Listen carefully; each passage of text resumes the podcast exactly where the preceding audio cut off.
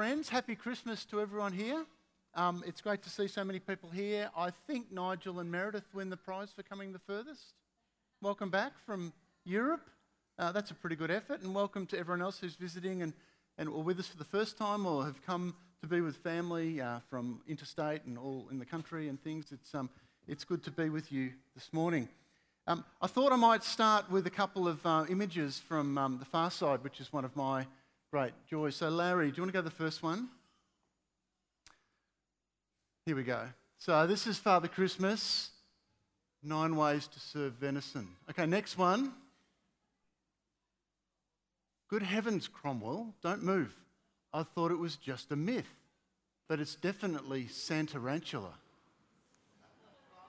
Is that good? Is your, is your phone off, Lance? Great. Next one, Larry. I thought that was quite good. Block your children's eyes. That didn't happen. the next one. Ah, this is from a flea's perspective. This is their song Away in a mange, no fur for a bed, the little Lord fleeces laid down his sweet head. That's quite good. Next one. I like this. Okay, Jimmy, you can have that new bike if you just answer what one question. What's the average rainfall in the Amazon basin? Time's up. No bike for Jimmy. Next one, Larry. Where's Dasher? He got a new gig, DoorDash. Boom, boom. Next one. Father Christmas there. Twas the night before Christmas, and all through the house, not a creature was stirring, not even a mouse. Santa's stepped on a mouse there. You can see that. It's a mouse in his shoe. Right, next one. Now, I like this. This is the one I just want us to stop with for a little moment. This is a modern adaptation of the Advent scene. Have a look closely at the Christmas symbols and messages there. You've got um, this couple, she's heavily pregnant. Uh, she's not on a donkey, she's on a out of order uh, amusement horse that's there. Um, the signs, there's, um, you can get the Star Beer, you can get um, Dave's City Motel, no vacancy, free HBO, new manger, manager, the A's missing. Um, make a cigarette. I think that's actually quite clever. Um, of, of a, an adaptation of the original scene to modern uh, life. Okay, I'd love you to just go with someone next to you, a couple of people around you, and talk about these two questions for a minute. Next slide, Larry. What does Christmas mean to you? And what are the most important things about Christmas to you? Just take a minute to talk with someone near you, one or two people.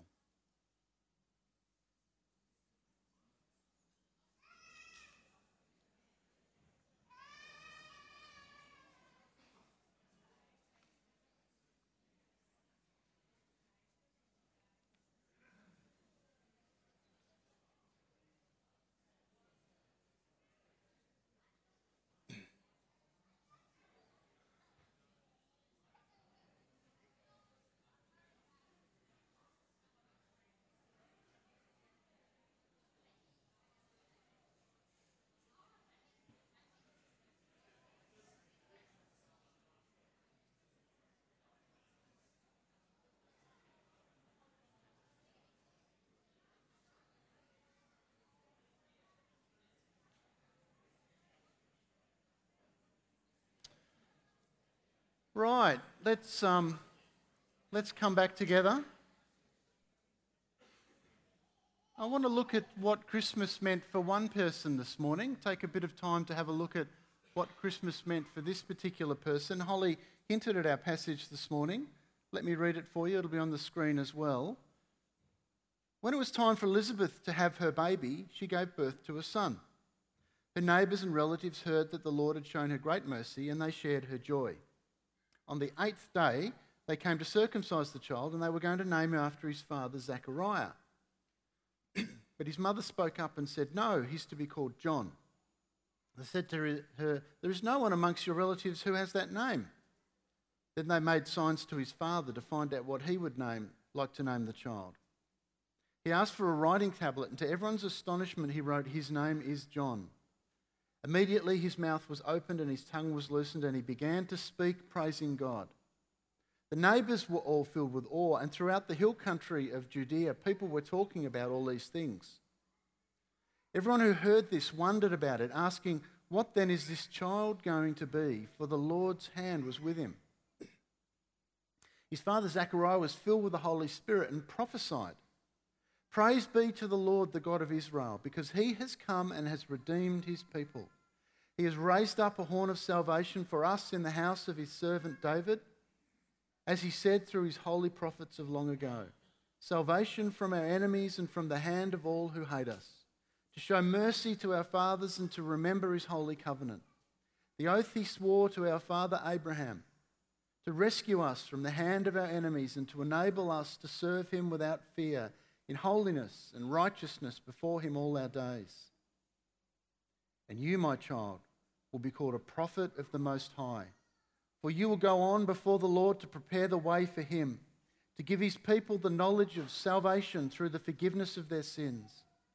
Because the tender mercy of our God, by which the rising sun will come to us from heaven, to shine on those living in darkness in the shadow of death, to guide our feet into the path of peace. And the child grew and became strong in spirit, and he lived in the desert until he appeared publicly to Israel. I want us to reflect on what Christmas might have meant for Zechariah, John the Baptist's father. By all accounts, he was a lovely man, he was a humble man, he was loyal and faithful and devoted to his God and his wife. And he was a man who knew what it was like to have his greatest hopes placed on the scrap heap heap of despair. Zechariah had faithfully committed his life to the Lord.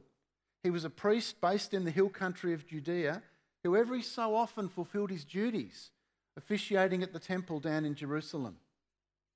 The clans of priests, Luke calls them divisions, around Israel were rostered on to um, do duties at the temple, and they would travel down to Jerusalem and serve as a priest before God for the weeks when the roster prescribed it.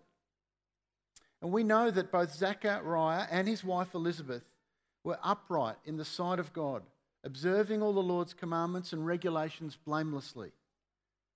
But they had no children because Elizabeth was barren and they were both well along in years. What we have here is, is a story of hope in the midst of despair. There are things that we can learn from Zechariah in the midst of his despair.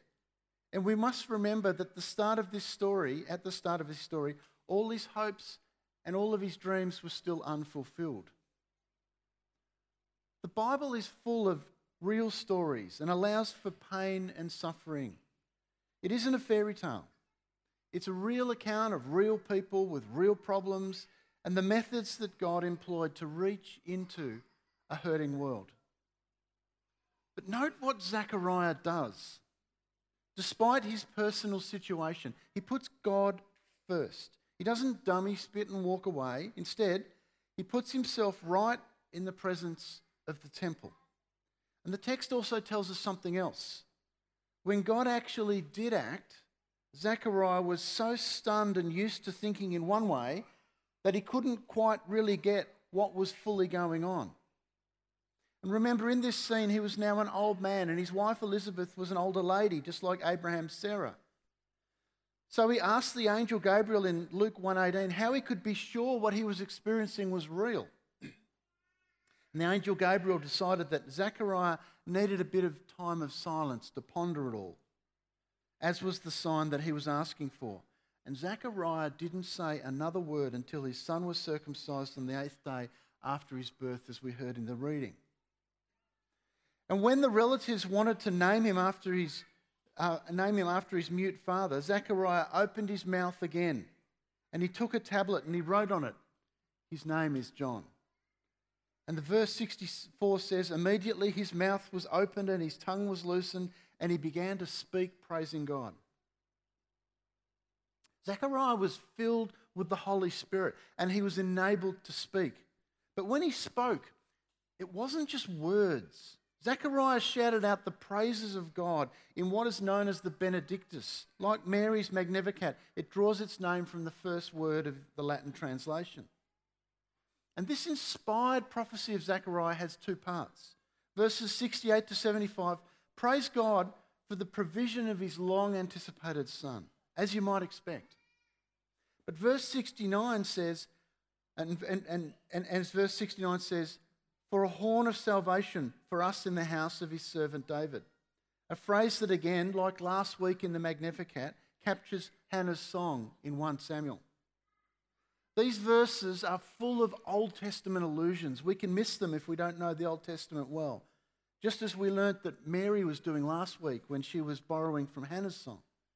The idea of God being a deliverer is rooted in Psalms like 34 and 67 and 113. And here again, like Mary, Zechariah would have known the Old Testament so well when his lips were unmuzzled. And his recall of passages such as these would have been automatic and natural and just poured out. And then the second half of his song turns directly to the prophecy of what his wonderful blessing of a son will do. His son John will indeed, verse 76, become a prophet of the Most High. His son John will indeed prepare the way for the Lord in 30 or so years' time. His son John will indeed point to the way of salvation through a message of repentance. This is a passage that draws heavily from Malachi and Isaiah in the Old Testament.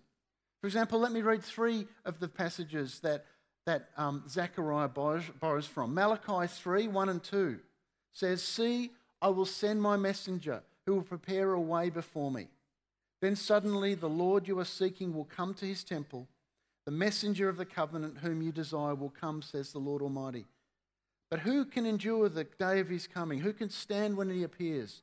For he's like a refiner's fire or a launderer's soap. And Malachi 4 5 says, See, I will send you the prophet Elijah before that great and dreadful day of the Lord comes. And then he borrows from Isaiah 42 to open the eyes that are blind, to free captives from prison, and to release from the dungeon those who sit in darkness. Zechariah understood the full weight that his son would come and carry in the mission of God. And he marveled at what was being accomplished right there before his eyes at that time. Nine months earlier, remember, Gabriel had appeared to him in the temple. There's plenty of reason to worry about the world that we live in. But we should take comfort that God is good and God is in control. In the midst of turmoil, in the midst of uncertainty, we should take comfort like Zechariah did that God is at work doing things. We should do as Moses did when he was in the desert. And surely he must have been wondering what was going to happen to the Israelites when, they, when would they enter the promised land. Moses just proclaimed what he knew to be true. I will proclaim the name of the Lord. Oh, the greatness of our God. He is the rock, his works are perfect, and all his ways are just. A faithful God who does no wrong, upright and just is he. So, you know, Zechariah and Elizabeth were praying for an answer to their prayers. They wanted a child. And I don't think it was in their wildest dreams that God would answer their prayers in the way that, that, that God did. But he did. And because Zechariah wasn't quicker to recognize this, even with an angelic visitation, he was silenced for nine months to think about it, just perhaps to reflect on what God was up to. I don't know what's coming in the future. None of us know what's coming in the future. Three years ago, we didn't even know what a thing like COVID or coronavirus even was. We don't know what's next. We don't, we don't have an idea. We like to think we do, but we don't. But what I do know is that God is doing things in this world and that our future is in Him. Sure, change and challenges and discomfort and growth are required and ahead of us. Find me a child when those beautiful kids were down the front banging away on their tambourines and, and, and shakers this morning. Find me a child that isn't growing and changing constantly. You see them week by week and they're different. That's healthy. Show me a child that isn't changing, and that's an unhealthy child. Children grow and change. That's the way life works.